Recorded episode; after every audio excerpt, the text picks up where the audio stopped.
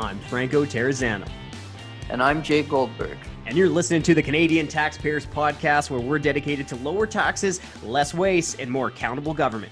In this episode, we're going to take a deep dive into Bill C 10. That's the Trudeau government's proposed bill that wants to censor free speech online. So you're going to want to stay tuned for that one and how that bill can impact your ability to hold politicians accountable. And in Waste Watch, we'll talk about the Ford government's decision to spend half a million bucks to finance a crime thriller movie.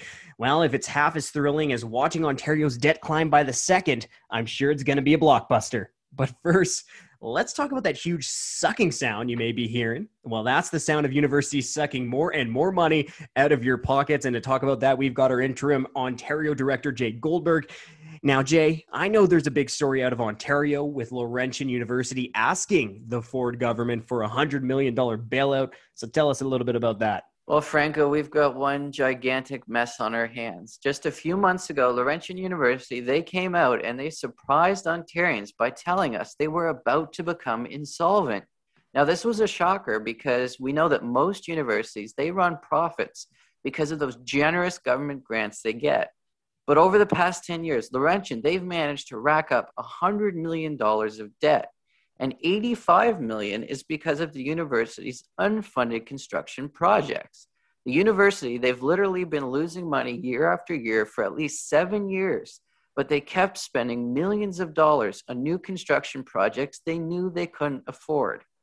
Yeah, talk about some uh, not so great budgeting. Now, Jay, I know one of the issues here in Alberta has to do with university employees' pay. So, does that kind of factor into this whole budgeting mess out there in Laurentian?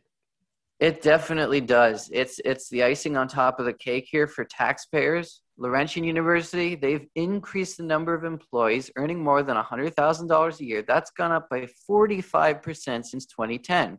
And that means we've got 399 employees on the Sunshine List last year from Laurentian, and they only have 9,000 undergraduate students at the university. Yeah, must be nice, hey? Must be nice. Okay, now I, I, just want to play a little bit of devil's advocate before we go too far here. So, is the university in bad shape because the big bad Ford government has cut its funding, or you know, is the university just not collecting enough revenue? Is that the problem? Well, actually, it's just the opposite. We've seen tuition revenue; it's actually gone through the roof. Laurentian University, they're losing money, even though tuition it's gone up by 74% in the past decade. And grants to the university, they've also been steady as well. So you can't blame the Ford government on that front. There's really no way the university can claim it's a lack of money that's leading to this problem. So, how the university can manage to lose so much money when tuition fee revenue has gone up by such a significant amount is, is astonishing. It's actually impressive in a weird way. Uh, now, let me guess, Jay, the university is now begging for a government bailout. Well, yeah, Laurentian, they've asked for a bailout. Uh, they asked for a bail in the past, but they've actually started to move forward with restructuring. And now it's really Ontario politicians who seem to be calling for a bailout the most loudly. We know Laurentian has told us they're looking for savings. They're even closing some of the least profitable or the money losers in their undergraduate programs. Um, and thankfully, the Ford government hasn't taken any action yet to bail out the universities. But the opposition parties here in Ontario, they're calling for a bailout. Sudbury's local MPP, he's in the opposition, Jamie West, he says he wants the government to give the university money so that it doesn't have to restructure, but he's also claiming that this wouldn't be a bailout. Here's his exact quote I don't need a bailout. What I'm talking about is the ability for the university to get through the situation they're in without having to have drastic cuts so that they can get through this responsibly, unquote. Yeah, that quote does not pass the political sniff test, does it? When and you know what? I'm pretty sure that a government giving a university money to stop it from having to find savings is the textbook definition of a bailout. You're exactly right. If it walks like a bailout, if it talks like a bailout, you can bet it's a bailout. And not only is the Ford government facing pressure to bail out Laurentian from provincial opposition parties, but the feds have also implied that they'd be ready to go along with uh, Premier Ford if he decides to go in the bailout direction. Prime Minister Justin Trudeau, he said the following quote, the federal government will be there to support but it is a provincial jurisdiction, and therefore we need to figure out what the plan is, unquote. So basically, Trudeau's saying he's ready to go for the bailout as long as Ford will let him.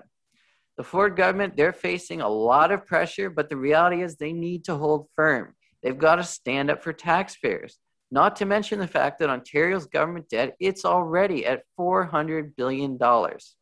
And the scariest thing is that if Ford bails out the university, which has so badly mismanaged its finances, there's nothing stopping other universities from spending really poorly and then coming to the government with its cap in hand looking for more taxpayer dough. You know, we've seen uh, similar issues here in Alberta. Uh, the Alberta government's 2021 budget, it was it was mostly bad news for taxpayers, but one of the good things that the government is doing is that it's finding hundreds of millions of dollars in savings in the government's wildly inefficient advanced education department. So, for context here, just to show you how big of a spender Alberta is when it comes to universities and colleges, well, our province spends uh, a little over $36,000 per post secondary student. That's according to the Blue Ribbon panel on Alberta's finances guess what? That's $10,000 more per student than what the other large provinces spend on average. So we would be able to save about $1.7 billion if Alberta spent like the other large provinces do.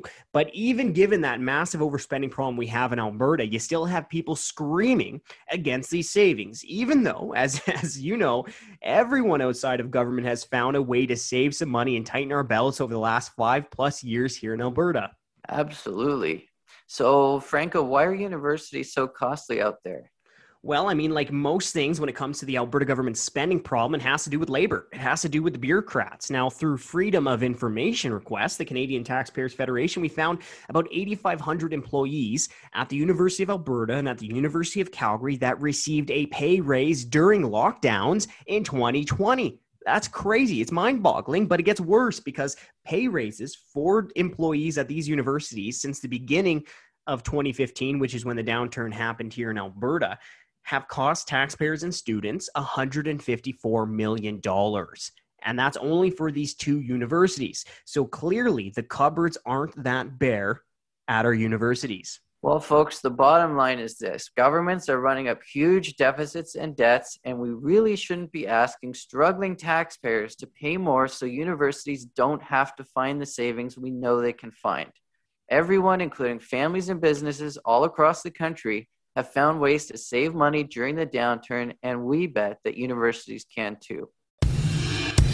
Hey everyone, it's Franco Terrazzano. I have to provide a quick update on Bill C 10. You know, just as we are about to hit publish for this week's podcast episode, some new news is popping up. And it turns out that the government is finally backing an updated charter study of Bill C 10. So that means that the bill is going to be put on hold as members of parliament seek clarity on whether it violates our freedom of expression. So, you know, it's a good thing the bill is being put on hold but the battle isn't over yet. The bill is not dead just yet. So we do have to keep up the pressure. And you can help us do that by signing that online petition that we're going to include in the show notes. And please also uh, share with your friends and family. Okay, with that update, let's get on to the rest of the show. It's time for Deep Dive. This is the part of the show where we take a closer look into the important issues facing taxpayers. Now, the Canadian Taxpayers Federation, we have made a name for ourselves being the scrappy organization fighting for lower taxes. Another key part of what we do is fighting for government accountability. And right now, it's really a time to be alive because with a quick click of a mouse or a tap of your thumb, millions of Canadians can help their politicians be accountable by sharing a post on Facebook or tweeting directly at them or uploading a video onto YouTube criticizing their actions. It's super important. But the Trudeau government is actually looking to change things. The government wants to regulate what you say see, and share on the internet. Our federal director, Franco Terrazzano, is here with us. Can you explain this to us? What is going on? Well, absolutely. Uh, Bill C 10, which is an update to the Broadcasting Act, is currently being debated within the House of Commons. Now, what we're worried about here is that this bad bill could put online content from news outlets, independent media, and just what Canadians are can share on social media under the microscope of unelected bureaucrats. Now, Michael Geist, he's a law professor at the University of Ottawa and Canada Research Chair in Internet and E-commerce law. He's been all over this bad bill. He's been hitting it left, right, and center And uh, here's how he described the bill on the John Gar- Gormley radio show on May 4th. Take a listen. The content that users post would all be conceivably subject to regulation by the CRTC.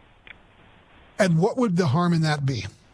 Well, I mean, I think as a starting point from a democratic perspective, uh, you know, we're a country that obviously believes strongly in freedom of expression, and I think we need to recognize that the speech that, you know, a certain generation, a younger generation, my kids engage in by sending TikToks or Instagram posts or Snapchats, I mean, that's just basic communication. That's the way that they speak. In the same way that for my generation, it might be blog posts or emails, and for a generation before that, it might be um, letters or faxes we would never dream of saying that a broadcast regulator, the CRTC, should be able to regulate the content of our letters, of our emails, that somehow this is a program subject to regulation.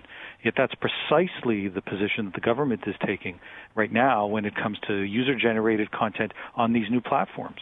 Yeah, that sounds to me like a good explanation of Bill C 10. Now, I also want to share another clip from Geist on how this could impact activity online. I, I, would be surprised if they went the whole way. I mean, the truth is they have become very beholden, in my view, to a number of lobby groups who are insisting that they do want the regulator, and, and for example, to determine what it is that we see in our YouTube feed or in our Netflix. They want those companies to be required to prioritize certain kinds of content, and that is struggles, I think, to be compatible with at the same time saying government isn't going to take a hands-on approach when it comes to our expression. Yeah, it really does sound like the government is putting our own online content under the microscope of unelected bureaucrats. And this is, of course, a huge red flag for accountability. There is a timeless saying who watches the watchers? It's a question that wrestles with how we hold those in government accountable. The answer is, of course, we all do we all must have the freedom and the responsibility to watch the actions of our government and be able to publicly hold them to account. And the internet and social media alongside of it is an enormous tool to help us all speak truth to government power. It really can't be overstated how important it is, especially in the world of COVID 19. The internet has been a huge tool to hold politicians to account. Yeah, you, you really hit the nail on the head there. And, and I think what we should all be concerned about within the context of Bill C 10 is, is the door that the government is opening for regulators. And it really leaves many questions over how Canadians ability our ability to hold the government accountable will be affected in the future now let's let's just walk through a few examples right so if you take issue with Prime Minister Justin Trudeau's damaging carbon tax and, and let's say post a video on YouTube, will your video be regulated or prevented or reduced from being shared? Um, if you question why there's so many bureaucrats in Ottawa, will Ottawa's bureaucrats be tempted to flag your Facebook posts? Now, remember, when, when Canadaland podcast, when they're working hard investigating the We Charity before it exploded into a scandal, would the possibility of dealing with federal bureaucrats have chilled that work. And, and, you know what, mm-hmm. Simmer? There's 38 million people living here in Canada, and the last people that we should be getting advice from on how to hold the government accountable are the unelected government bureaucrats in Ottawa. Yeah, exactly. And just to put a point on it, uh, this is not a right or left issue. And it isn't just contained on the internet either. Think about how we use online forums and the internet to organize actual real life protests when we are actually able to go outside and protest. I remember back in 2003, it was January, super cold winter in Ottawa. There were massive protests against the invasion of Iraq at the time. And there was a huge one on Parliament Hill in Ottawa. A lot of that organization and information sharing, of course, happened online, largely through left of center websites that included video and audio. Now, fast forward, if we had something like Bill C 10 in power and it was actually law, could have the government of the time just deleted all of those things or stopped them from being posted or shared? It's a really important question. And folks, it's not just the Canadian Taxpayers Federation who's raising these concerns. Check out this quote from a former commissioner with Canadian Radio, Television, and Telecommunications Commission. It's important. Quote, granting a government agency authority over legal user generated content particularly when backed up by the government's musings about taking down websites, doesn't just infringe on free expression, it constitutes a full blown assault upon it, and through it, the foundations of democracy. End quote. It's pretty heavy. Here's another one. This is a quote from Sun newspaper columnist Lorne Gunter. Quote, being able to criticize all of that and more is the very spine of our democracy. Pinch off any one of those neurons or ganglia, and you attack the central nervous system of our freedom. End quote. Lots of smart people are sounding the alarm over Trudeau's Bill C 10 and internet censorship, and for good reason. That's right. That's right. That's absolutely right. And and remember, the onus should be on the government to prove that it's not undermining our rights, but it's it's doing the exact opposite. Now that's because there was a clause within the original bill that limited bureaucrats from targeting individuals' posts but that clause was removed right? Mm-hmm. that that safeguard was removed. And and essentially the liberal government is telling us to blindly trust that politicians and bureaucrats are going to use their power carefully. And this is where you come to a very important point here franco. It's important to remember that governments and our culture change. They both change all the time so even if you might agree that certain positions should be censored today, you don't want to see them on the interwebs, fine. What's to say that your own perspective won't one day be on the CRTC's no fly list? Would you trust a government to wield this type of power when it's the other team in office? Ask yourself that question. Okay, Franco, so where are we with this actual bill? What stage is it at in the House of Commons? And how do we fight back against it? Well, you know, uh, this is a very fluid situation, right? So there's a lot of a lot of things that can still change and that are changing. And fortunately, this bad bill hasn't become law just yet. So there's definitely still time to be pushing back and stopping it from passing, or stopping it from passing, or before it passes uh, through the House of Commons. Now, Another good sign that we're seeing is that the opposition parties are speaking out against the bill. Here's what Conservative Member of Parliament Matt Jeneroux has to say about Bill C 10. Give it a listen. Mr. Speaker, I'm here in Ottawa today to specifically push back and fight against the government's Bill C 10, which is an absolute attack on the freedoms we as Canadians enjoy online. This legislation gives sweeping power to the CRTC to regulate the internet with no clear guidelines of how that power will be used. The government has now said they will introduce an amendment to make it clear that the content uploaded on social media sites won't be regulated by this bill. However, Canadians still have the right to be concerned concerned.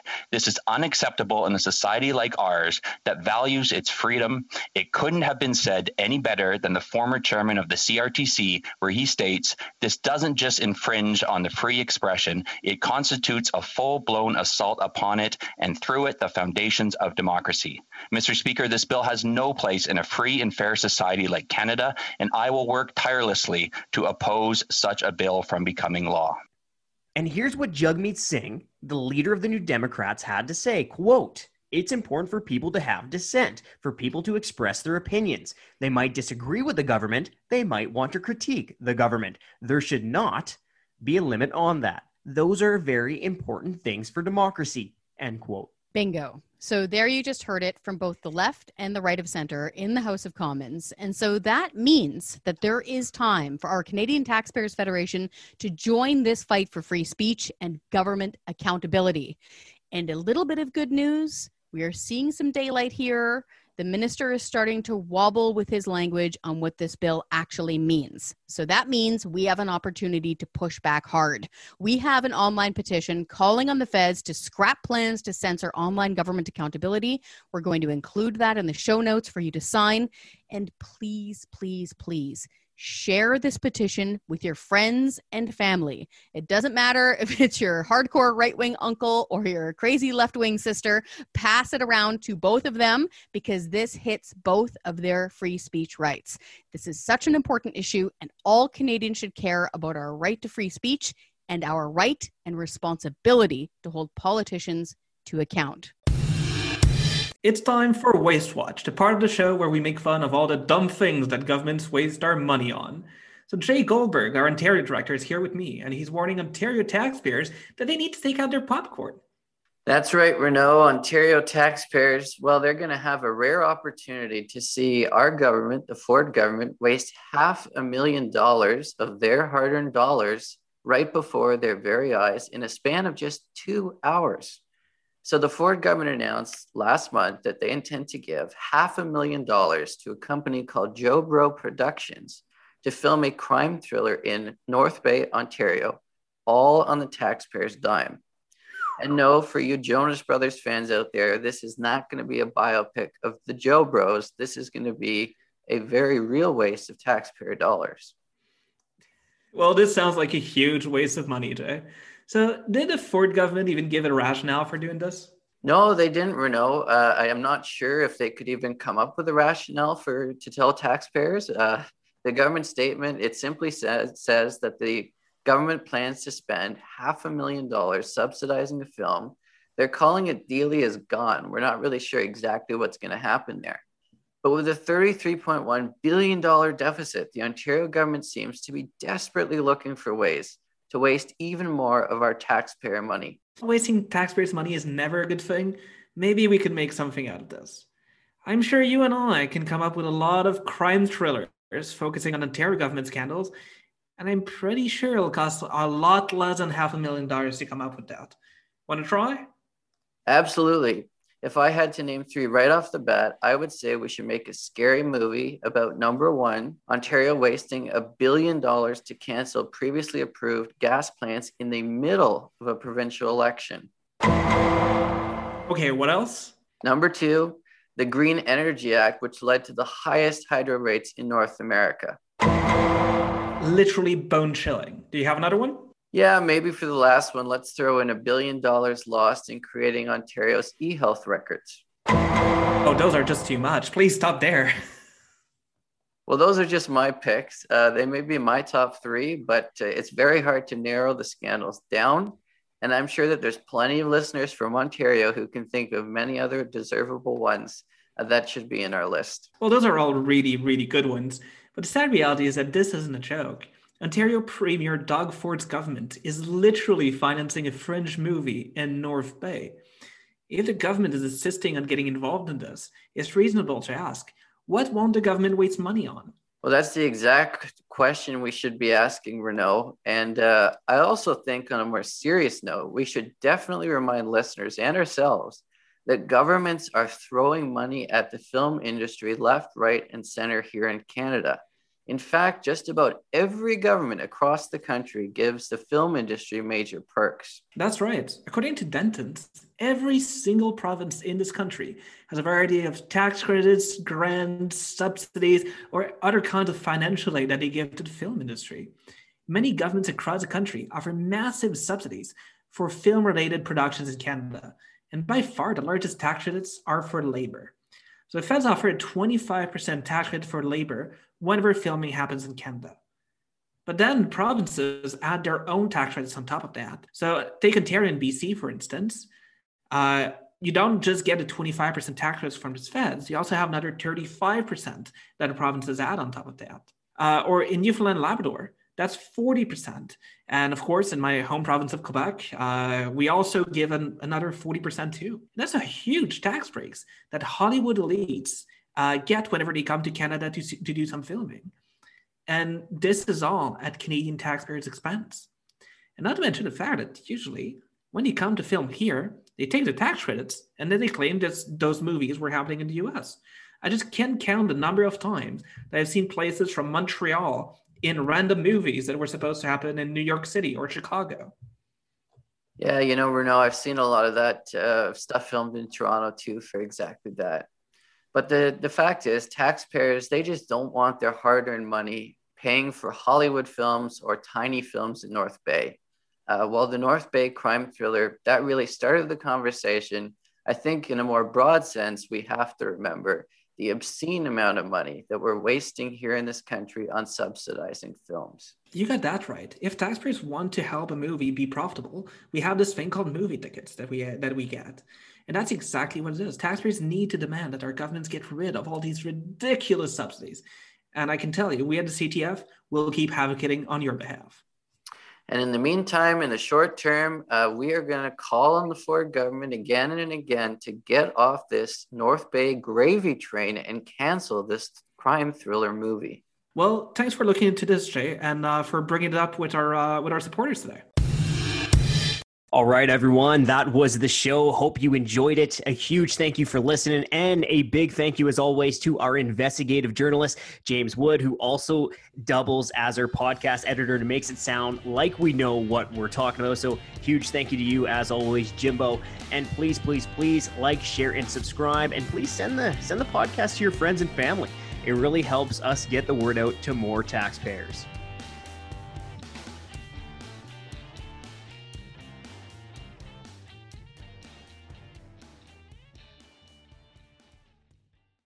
I'm Scott Hennig, President of the Canadian Taxpayers Federation. If you've got another minute, I'd like to ask you to think about the one person you know that would really enjoy listening to this podcast.